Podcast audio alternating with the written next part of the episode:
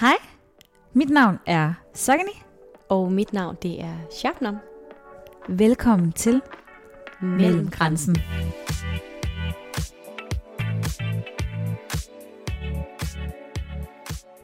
Velkommen til episode 3. I dag der skal vi have kigget nærmere på de kvindelige kønsdele. Vi skal have kigget på, hvordan man kan se ud øh, på det ydre og på det indre. Og snakke lidt om, hvor forskellig man faktisk også kan være som kvinde. Og så skal vi kigge lidt nærmere på nogle myter, øh, og se om det er sandt eller falsk. Vi snakker lidt om det ideale, kønsideale, hvis man kan sige det sådan, man har til sig selv i forhold til det, hvordan underligt skal se ud, og måske også lidt de forventninger, der, der er fra verden, fra samfundet, fra sin partner. Og jeg synes faktisk, det er rigtig sjovt, at der kan være så mange forventninger til kønsidealer omkring den måde, man skal se ud på som kvinde dernede, når vi reelt set faktisk ikke sådan helt rigtigt har forholdt os til det. Det har du helt ret i, Shabnam, og derfor synes jeg, at vi skal hoppe over til dagens spørgsmål. For dagens spørgsmål er, har du set dig selv i spejlet?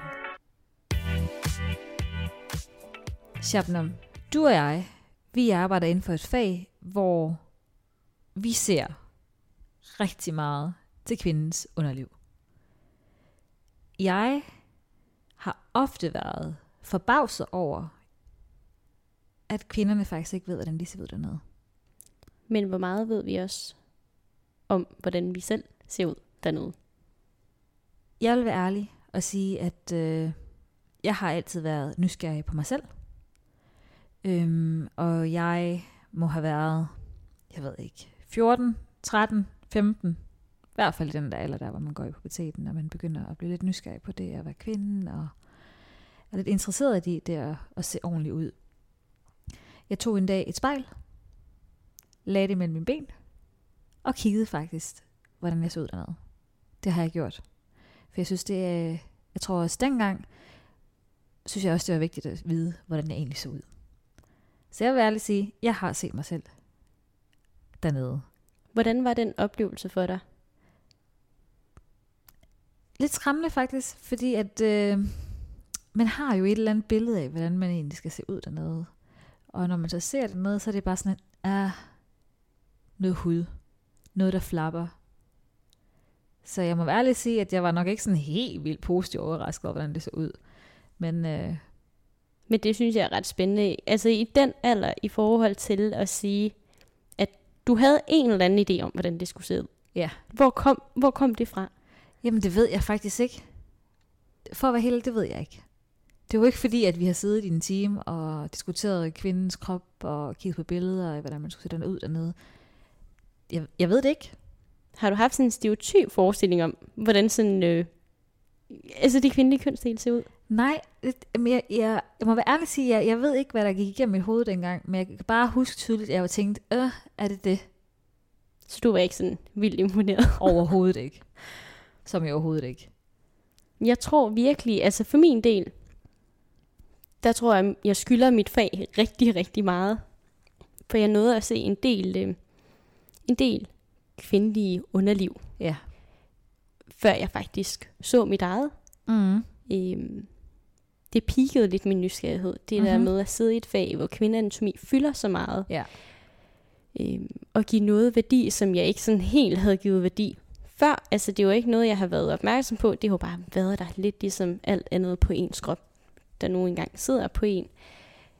Det havde bare ikke min interesse, før at jeg ligesom begyndte at dykke ned i det og blive lidt klogere på, og faktisk skulle forholde mig til det der mærke og fornemme nogle, nogle ting hos andre som jordmor. Det tror jeg også gav lysten til, at jeg ligesom også gerne vil, vil lære at kende min egen krop.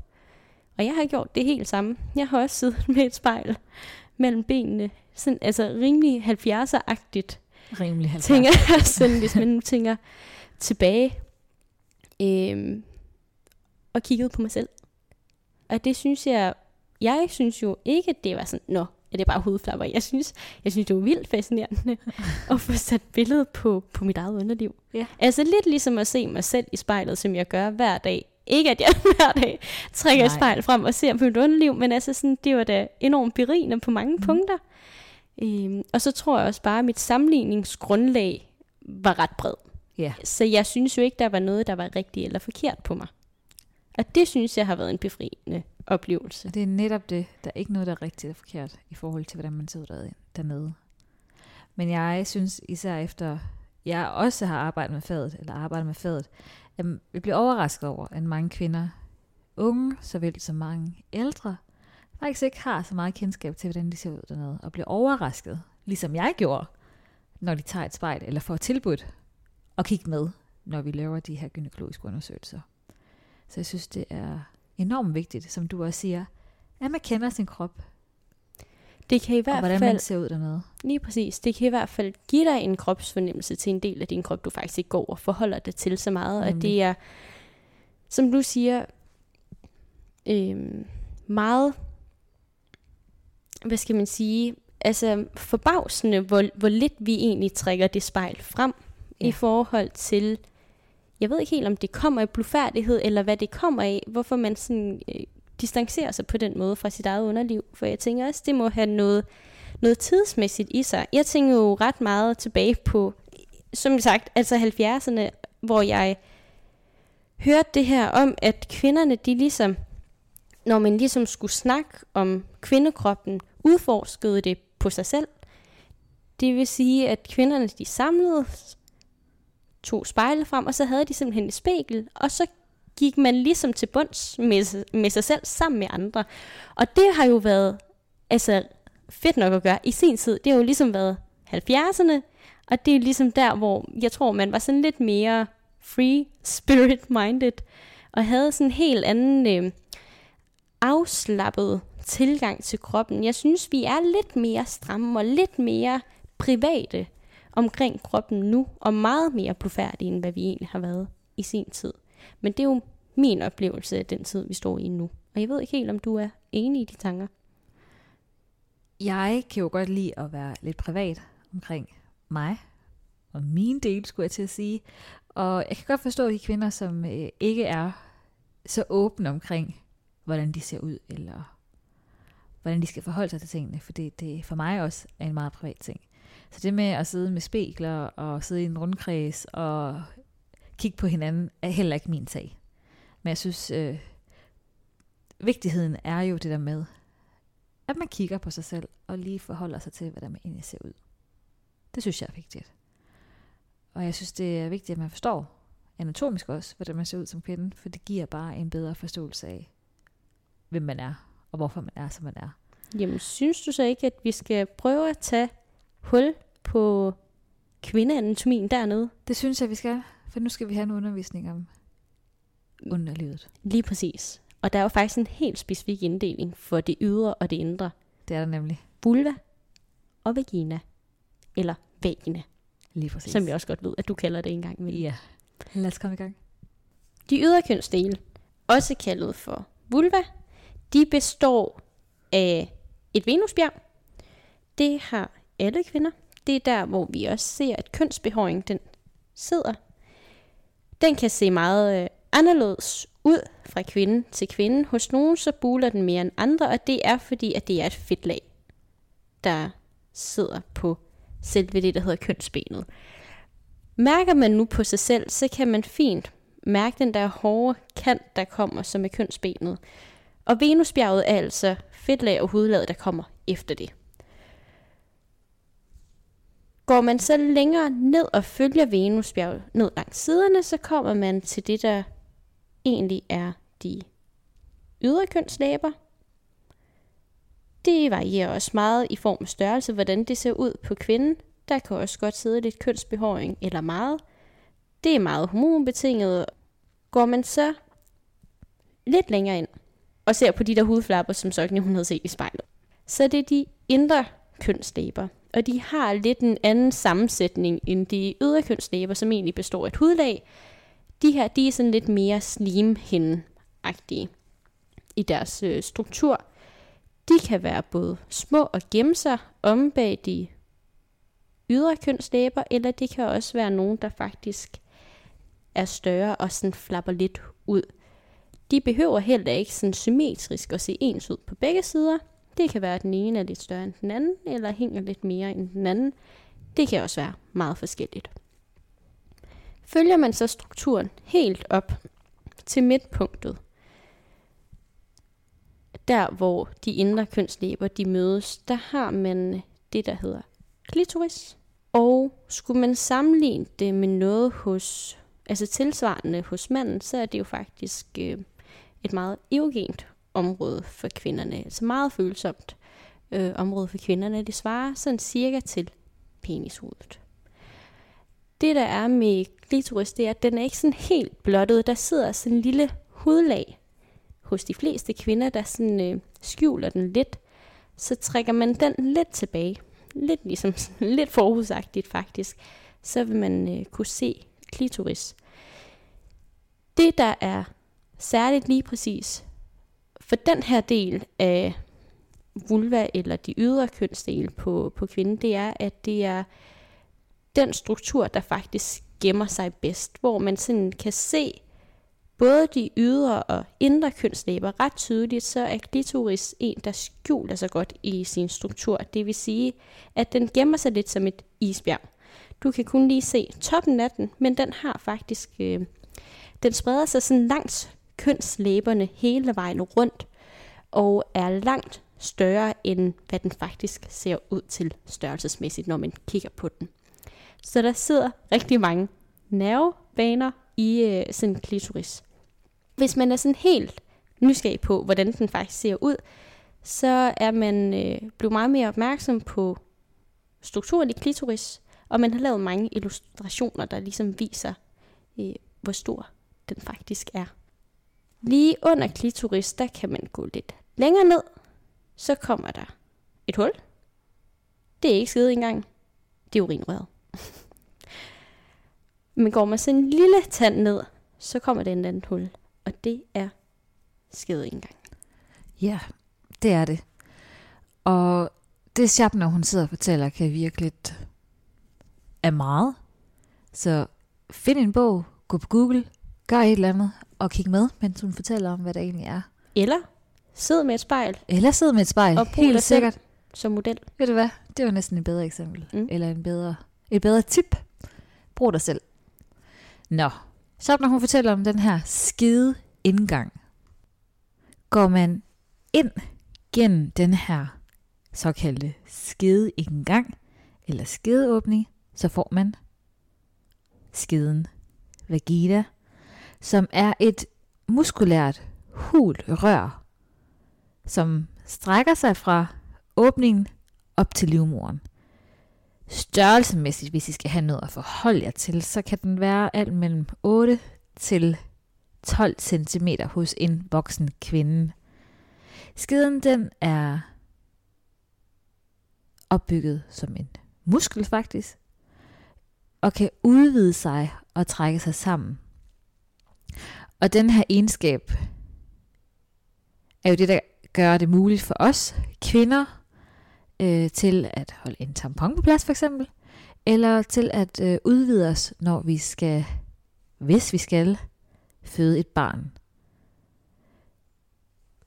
Den her muskelvæg er i skeden er beklædt af en slimhinde, som beskytter skeden og holder den fugtigt. Hvis man sådan skal snakke om, hvad funktionen af skeden er, så er det jo transportvejen fra for menstruationsblod, som forlader livmoderen og udskilles fra kroppen. Det er en indgang til indre reproduktionsorganer i forbindelse med samleje, og så en vigtig kilde til fødselsvejen, som selvfølgelig bringer et barn til verden. Det er egentlig, hvad skedens funktion er. Nu der skal vi hoppe over til nogle myter, der er forbundet til ens vagina. Det skal vi nemlig. Og den første myte, vi skal kigge på, det er myten om den slappe vagina. Der er jo den her myte her, Shabnam, der siger, at desto flere seksuelle partner man har haft, desto slappere bliver man dernede. Det er der mange, der tror. Jeg ved ikke, hvad du har tænkt om det. Jeg har hørt myten, Ja. men jeg tror ikke på den. Du tror ikke på den? Oh, skal jeg være helt ærlig? I mine yngre dage, der troede jeg faktisk på det. Det gav Nej. mening i mit hoved, at man ligesom udvidede noget, når man blev ved med at gå ind med noget.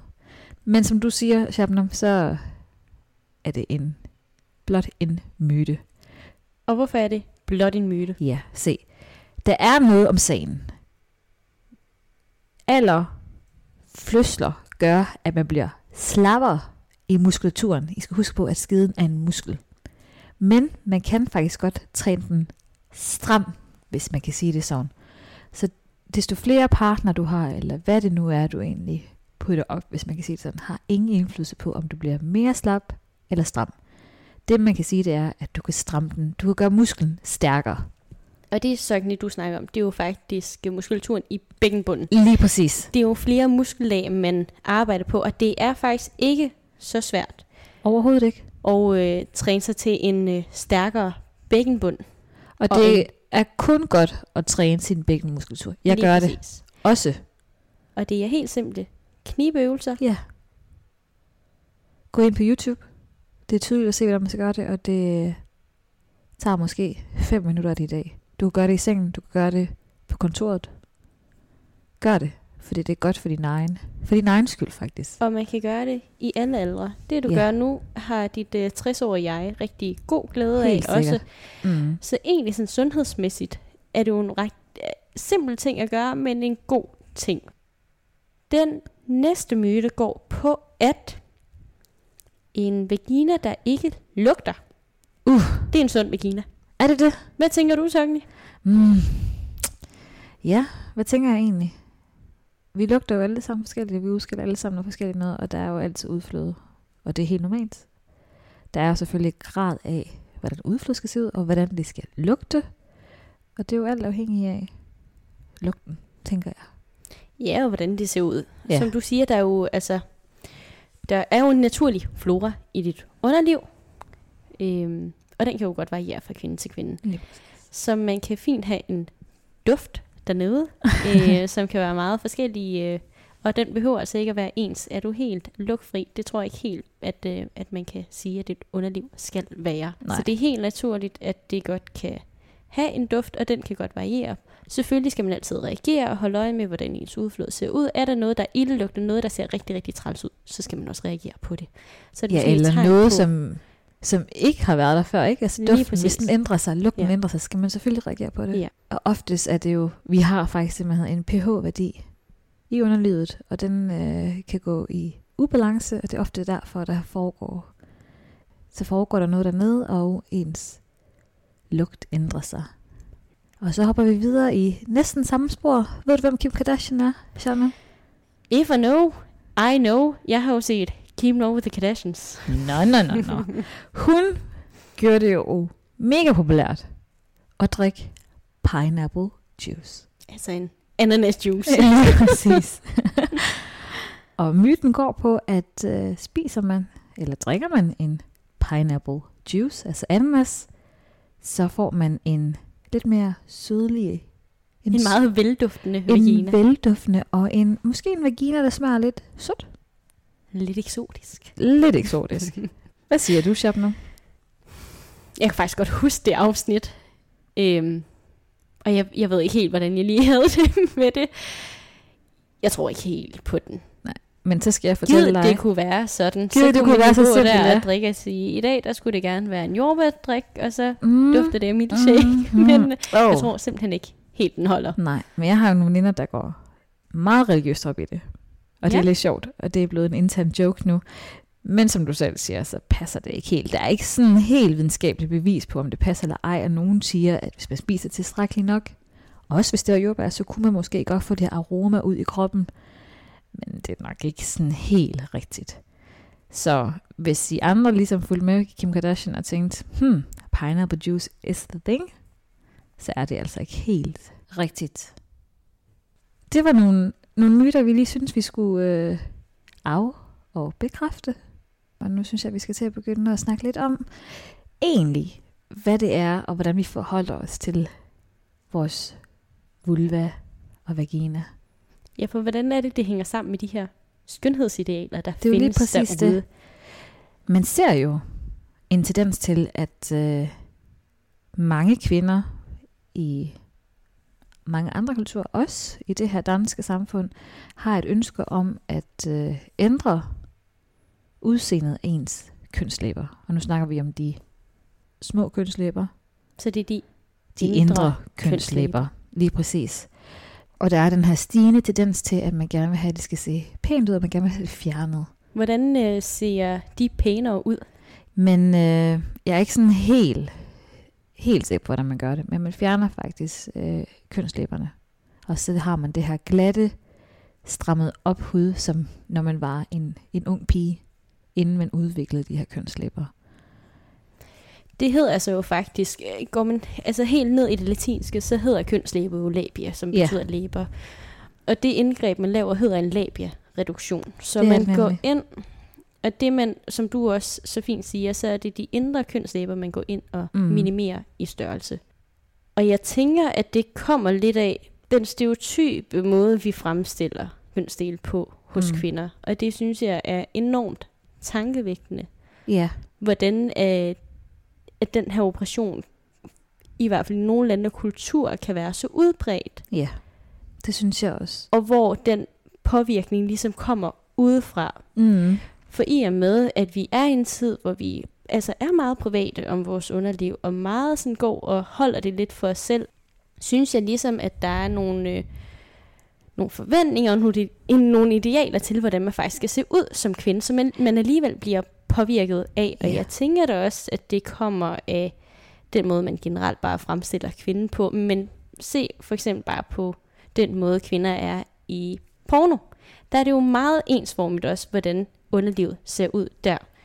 Så der er jo rigtig mange kilder, der går og påvirker en i ens hverdag i forhold til, at man faktisk ikke helt føler sig helt rigtig dernede. Mm. Og det synes jeg er skræmmende. For det er jo ikke bare et indgreb. Det har jo faktisk også nogle bivirkninger med sig. Hud er ikke bare hud og slim hindefolder, er heller ikke bare slim hindefolder. Der sidder jo noget i det væv, man vælger at fjerne. Og jeg snakkede lidt om klitoris og hvordan den ligesom skjuler sig, men der er jo også noget i kønslæberne. Der, altså, det er jo også et følsomt område. Og nogle studier viser jo også, at nogle af bivirkninger er, at det tager noget af følsomheden dernede. Mm. Man går jo ind og laver et indgreb og ændrer på noget, der jo naturligt er en del af dig som kvinde. Lige præcis. Og samtidig med det, du siger, så er der også studier, der viser, at kvinderne, der faktisk har foretaget de her indgreb, får det psykisk meget bedre med sig selv, og de føler, at de sådan seksuelt får en bedre nydelse og en bedre oplevelse. Men tror du ikke også, at det hænger sammen med, at man ligesom føler, at man så ligesom kan, kan leve op til det der ideal om, hvordan man skal Sagtens. se ud som kvinde? Sagtens. Altså, det er jo ligesom en påvirkning, der kommer udefra, som du bliver præget af, og som du synes, du skal tilpasse dig for at være den her pæne kvinde, eller Mm. have det her pæne Mm. underliv. Det kan jo også godt øh, lægge nogle forventninger og give nogle forventninger. Hvor tænker du egentlig, at de her forventninger, de, øh, de stammer fra? Fordi jeg har aldrig sådan tænkt over det med at få lavet mine kønslæber. Det er ikke noget, jeg har været opmærksom på, før jeg ligesom kom ind i fadet, at det faktisk var en ting. Er det, er det porno? Jeg tror godt, en kilde til det kunne være det. Altså, det er jo et let tilgængeligt medie for mm. mange. Og, øh, og lyst er jo en naturlig del af det at, at være et menneske. Jeg tror, for de fleste, så er pornoen måske den hurtigste måde at ligesom, altså, at gribe fat i den der lyst. Jeg tror godt, at pornoindustrien kunne have meget at sige faktisk i den måde, vi, vi ser på kvinder på. Og det samme med mænd. Altså, der er jo helt specifikke fremstillinger for, hvordan en vagina skal se ud, eller en penis Mm. mm. skal se ud. Det man så også er blevet bevidst om, det er jo selvfølgelig at nuancere det billede, så der er jo også nogen, der går ind og laver lidt øh, bæredygtig porno, altså sådan, hvor man ligesom leger lidt med kropsidealerne, og, og, og viser lidt diversiteten i, hvordan Mm. man også kan se ud som mand og kvinde.